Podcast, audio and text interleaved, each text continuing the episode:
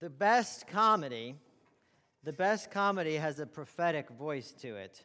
Can make us laugh at things that we're really kind of embarrassed about or that we're uncomfortable talking about. And I think that skit by Adam Sandler is kind of profound. I don't know, Waltons, maybe you would have a thing to say. Have you ever feel this about uh, uh, about some folks? Maybe they put maybe they put a little bit too much uh, expectation on what you could do for them. Waltons owned a travel agency for years and years. Uh, but um, but man, that is a profound. Actually, that's a profound skit. If you have eyes to see, so to speak, if you think about it, that is a profound skit. It makes us ask the question what do you really trust in? What are you putting your hope on in? And your trust, your, your faith is another way to, to phrase that. Now, in, in, in Adam Sandler's skit, he's just a simple travel agent, right? But people are putting the weight of their problems on him and his company, and they simply can't bear it. They weren't designed to bear that weight. But people expect him to change their lives, to solve their marriage issues, to make them like themselves. It just doesn't work that way. And I wonder as I, as I reflect on that skit, I've seen it a bunch of times, I love it. But as I reflect on it anew, I wonder if God doesn't feel that way sometimes about us, about how we put the weight of finding ourselves on a created thing. Any created thing. Marriage, right? Success, finances, health, kids, friendships, any of these things, political party, any of these things. We put the weight of our identity on those things, and they just were not designed to hold that. They can't bear up under the pressure. And I wonder if God says to himself sometimes, Man, here I am. Here I am, the one who created them, and they keep going to the other stuff that I made and loving that stuff and the one thing they won't do is come to me, the Creator.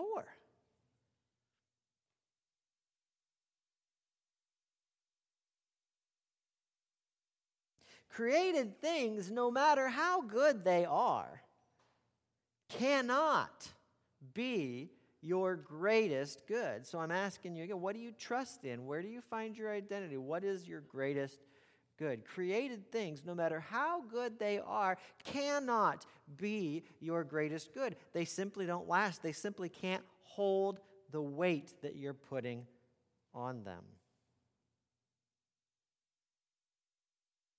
So, I'll ask a third and a final time here before we move along what do you trust in? Where are you putting that weight? Who or what is competing with God as your source of hope, happiness, and peace. Who or what is competing? Maybe some days that thing wins, maybe some days you win, God wins, so to speak. But who or what in your life is in competition with God as your source of hope happiness, and peace. We're continuing our study in the book of Exodus. Exodus is the second book in the Bible. You remember now the nation of Israel at this point in history is living as slaves in Egypt. Do you remember how they got there? Do you remember the story from Genesis, the story of Joseph? Joseph's brothers are jealous of him because he is Jacob's favorite. Jacob was also called Israel. Joseph was his favorite. His brothers got jealous, so they sold him into slavery and told his dad that he was dead. Well, he went into slavery and he ends up being sort of an all star. He can do it all. And he ends up interpreting dreams. And he gets known, he becomes known as a person who can interpret dreams. And so the king calls him in to interpret dreams. And Joseph tells the king there's going to be a famine in the land. We're going to run out of food. And so Joseph helps the king prepare storehouses and granaries and stockpile food, preparing for this famine that is to come. Well, Egypt is ready when it hits, but the rest of the world is not. So lo and behold, what does Israel, Jacob, and his sons do? They're starving. They hear there's food down in Egypt, so they head there.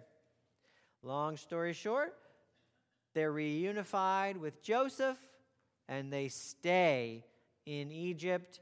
They get married, they have lots of kids, and then 400 years pass, and we turn to the book of Exodus.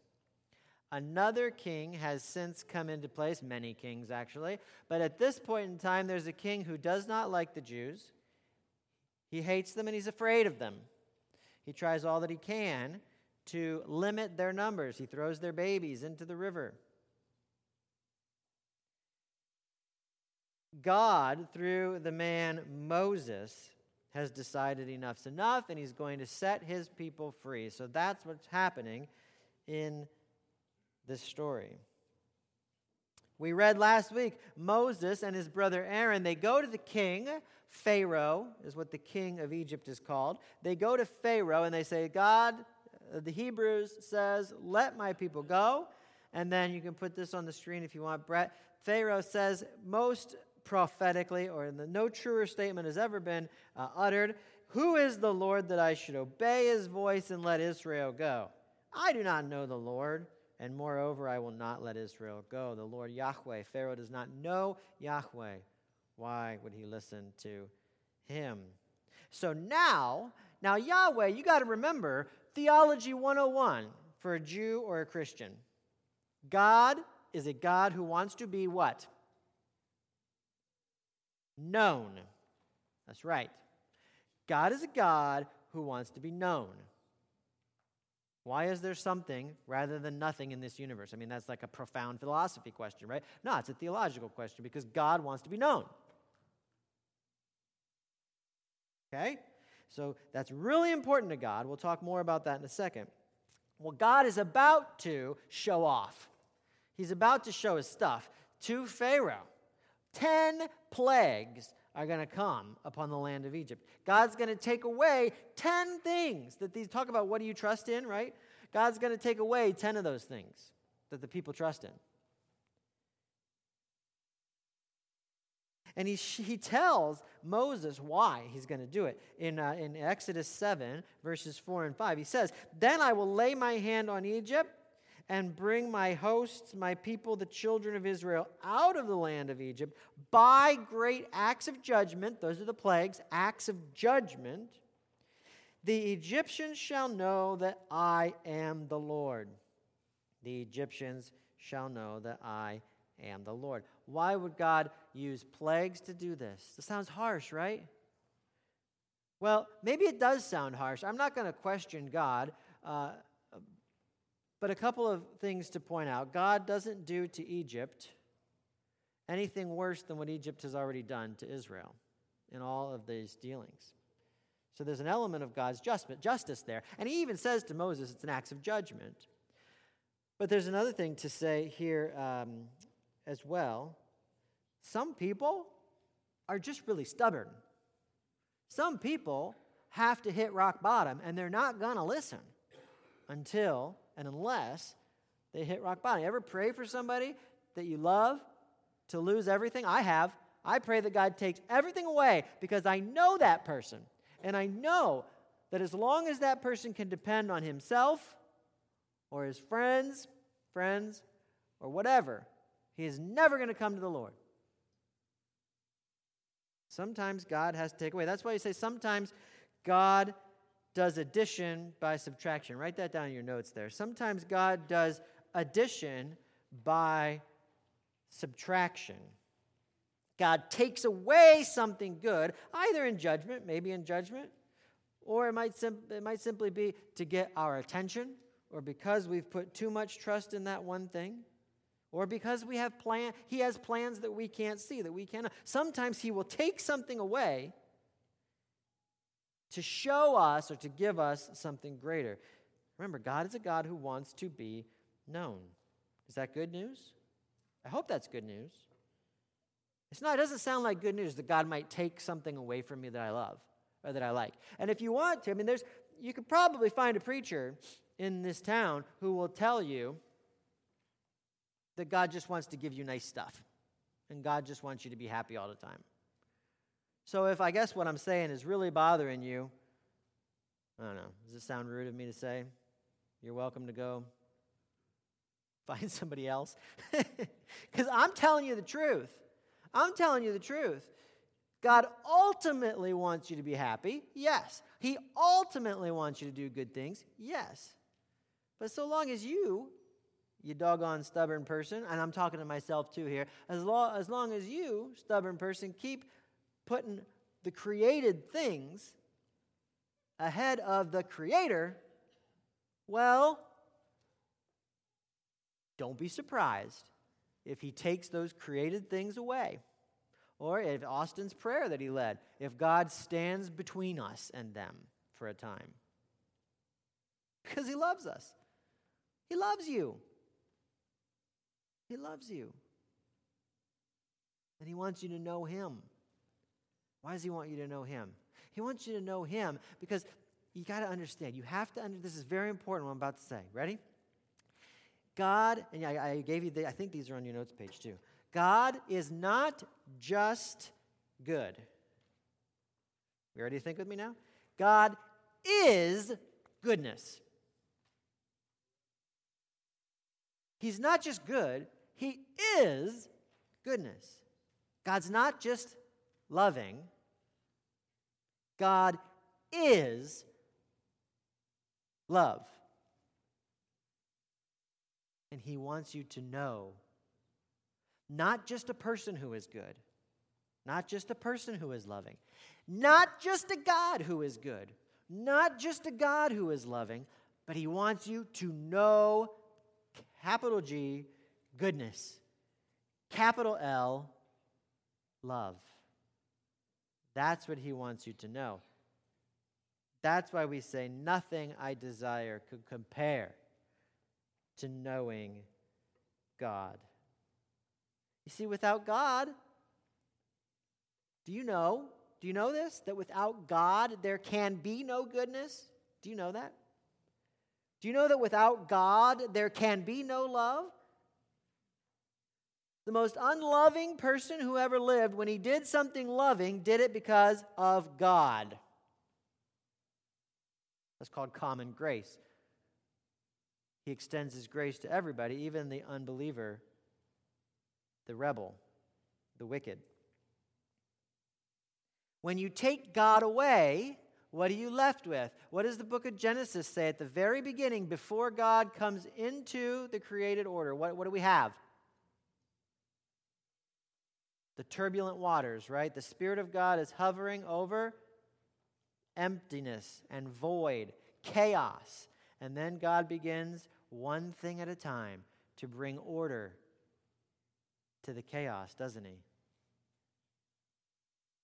This is what God does. And now God's going to let Egypt experience just a little bit of what God forsakenness feels like. You know, whenever you sin, you ever think about it this way? I think I've preached this before, so maybe you have. You know, whenever you sin, what you're really doing is asking God to leave you alone? You ever think about it that way? Thanks for the advice, God, but I got this. You can take a seat. That's a nice idea, God, but I have a better one. You know that? What are you asking for when you ask for God to leave you alone? Aren't you asking for God forsakenness? Isn't that bizarre? So the scripture says God's going to fa- harden Pharaoh's heart. You know what he's going to do? He's actually giving, going to give Pharaoh what Pharaoh is asking for. God is giving Pharaoh what Pharaoh is asking for. Isn't that a terrifying thought? May God never give you what you're asking for. when you sin. May He give you grace instead. May He be patient with you.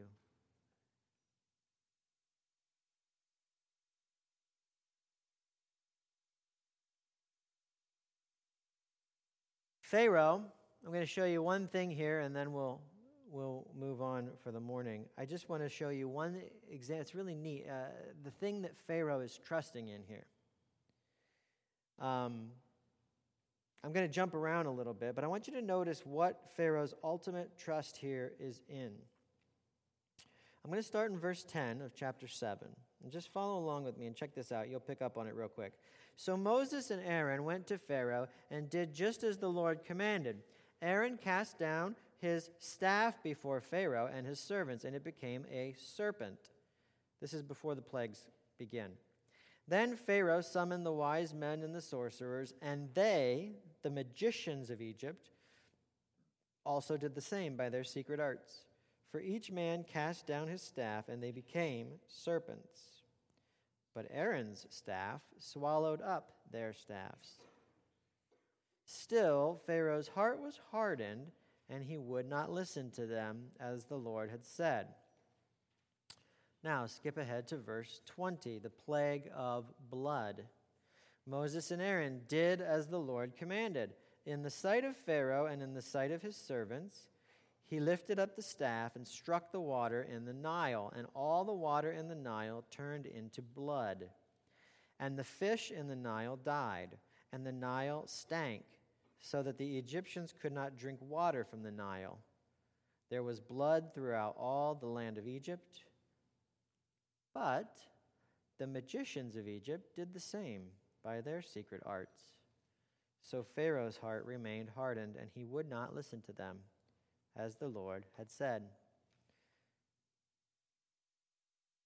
Now jump ahead to chapter 8, verse 5, the plague of frogs.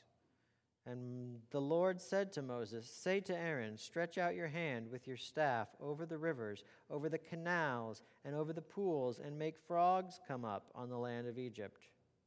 So Aaron stretched out his hand over the waters of Egypt and the frogs came up and covered the land of Egypt. But the magicians did the same by their secret arts and made frogs come up upon the land of Egypt. These magicians are not somebody you would go see in a show in Las Vegas. The magicians are their witch doctors. The magicians are the fortune tellers. The magicians are the ones who connect Pharaoh to the gods. The magicians are the ones, and here it is the magicians are the ones who offer Pharaoh a sense of control. The magicians are the ones who offer Pharaoh a sense of control. And how many people, how many people still today in this country, in this town, go to church, go to their Bibles, go to God in search of a sense of control. What they really want is control in a world that cannot be controlled. Right? They want God to do something for them to fix something instead of just wanting God. The Christian life is one of giving up control, isn't it? It's one of saying, I am not, I never was in control. Glory, glory, hallelujah. Now go to verse 17 the plague of gnats. And they did so. Aaron stretched out his hand with his staff and struck the dust of the earth, and there were gnats on man and beast. All the dust of the earth became gnats in all the land of Egypt.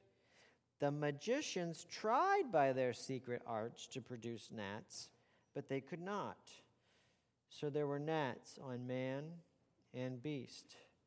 Then the magicians said to Pharaoh, This is the finger of God. But Pharaoh's heart was hardened, and he would not listen to them, as the Lord had said. Pharaoh's heart was hardened, and he would not listen to them. He had come to trust so much in this source of control that even when this source of control flat out told him, We cannot offer you control anymore, he still wouldn't believe. He still wouldn't believe. So many things, so many parallels. I don't have time to draw. Can I draw a couple? What about money? Can I draw just a couple parallels? Money gives us control, doesn't it? You can do a lot of things with money. If you got a lot of money, you can do even more things, right? But eventually, Money will tell you, I cannot fix this for you, won't it? Money will tell you that. I can't make this better. Yet, how many people, they just can't hear that? They just won't hear that. Your health, man, I take health for granted every day. I take my health for granted. But you know what? One day, my body will say, I cannot give you control anymore.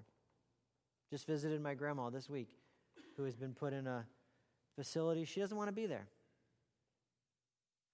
Many of you, many of you have been in facilities like that, nursing homes. You've been in them yourselves and you didn't want to be there. Out of control, right? Others of you have put loved ones in homes and you hated to do it, but there they are. Out of control, right? It's amazing how some people in that situation are able to find joy. Like, I never was in control, anyways. God, glory, glory, right? And other people just become bitter as all get out. Isn't that amazing? Uh, maybe it's not so amazing.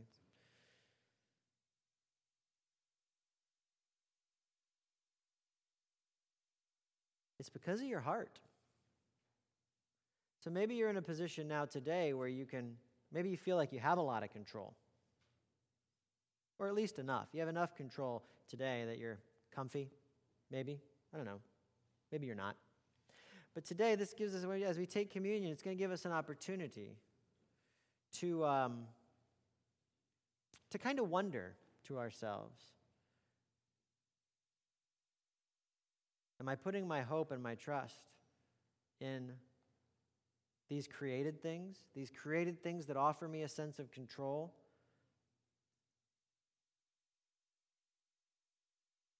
Or am I looking to the Lord? Where's your heart?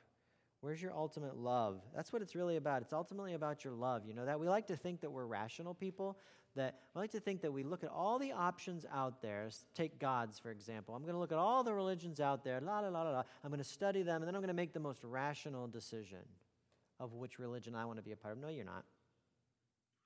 No, you're not. Uh, Dr. Ashley Null, one of the foremost theologians today, scholar of the English Reformation. Listen to what he says on the matter. It's a little bit heady, but I think you'll agree it's, it's worth thinking about for a second. Then we'll take communion. He says, What the heart loves the will chooses, and the mind justifies. Just think about that for a second. What the heart loves, the will chooses, and the mind justifies. The mind doesn't direct the will, the mind is actually captive to what the will wants. And the will itself, in turn, is captive to what the heart wants. The trouble with human nature, talking a little bit about hum, uh, original sin here, the trouble with human nature is that we are born with a heart that loves ourselves over and above everything else in this world, including God. In short, we are born slaves to the lust for self gratification, i.e., concupiscence. Is that how you say that word? There's your $10 word for the day. Concupiscence, concupiscence. That's why, if left to ourselves, we will always love those things that make us feel good about ourselves, even as we depart more and more from God and His ways. Therefore, what's the solution? Therefore, God must intervene in our lives in order to bring salvation. When God does addition by subtraction in your life, it may not be fun. It may feel like a void has opened up. You have lost somebody you love. You have lost a thing that you love. You feel out of control. You feel helpless, hopeless, depressed. You have two options, the same two options that all of us have. You can run to God and fill that void by running to God, or you can run away from God. You can run to God or you can run away from God. We'll think about that as we prepare our hearts and minds for the Lord's Supper.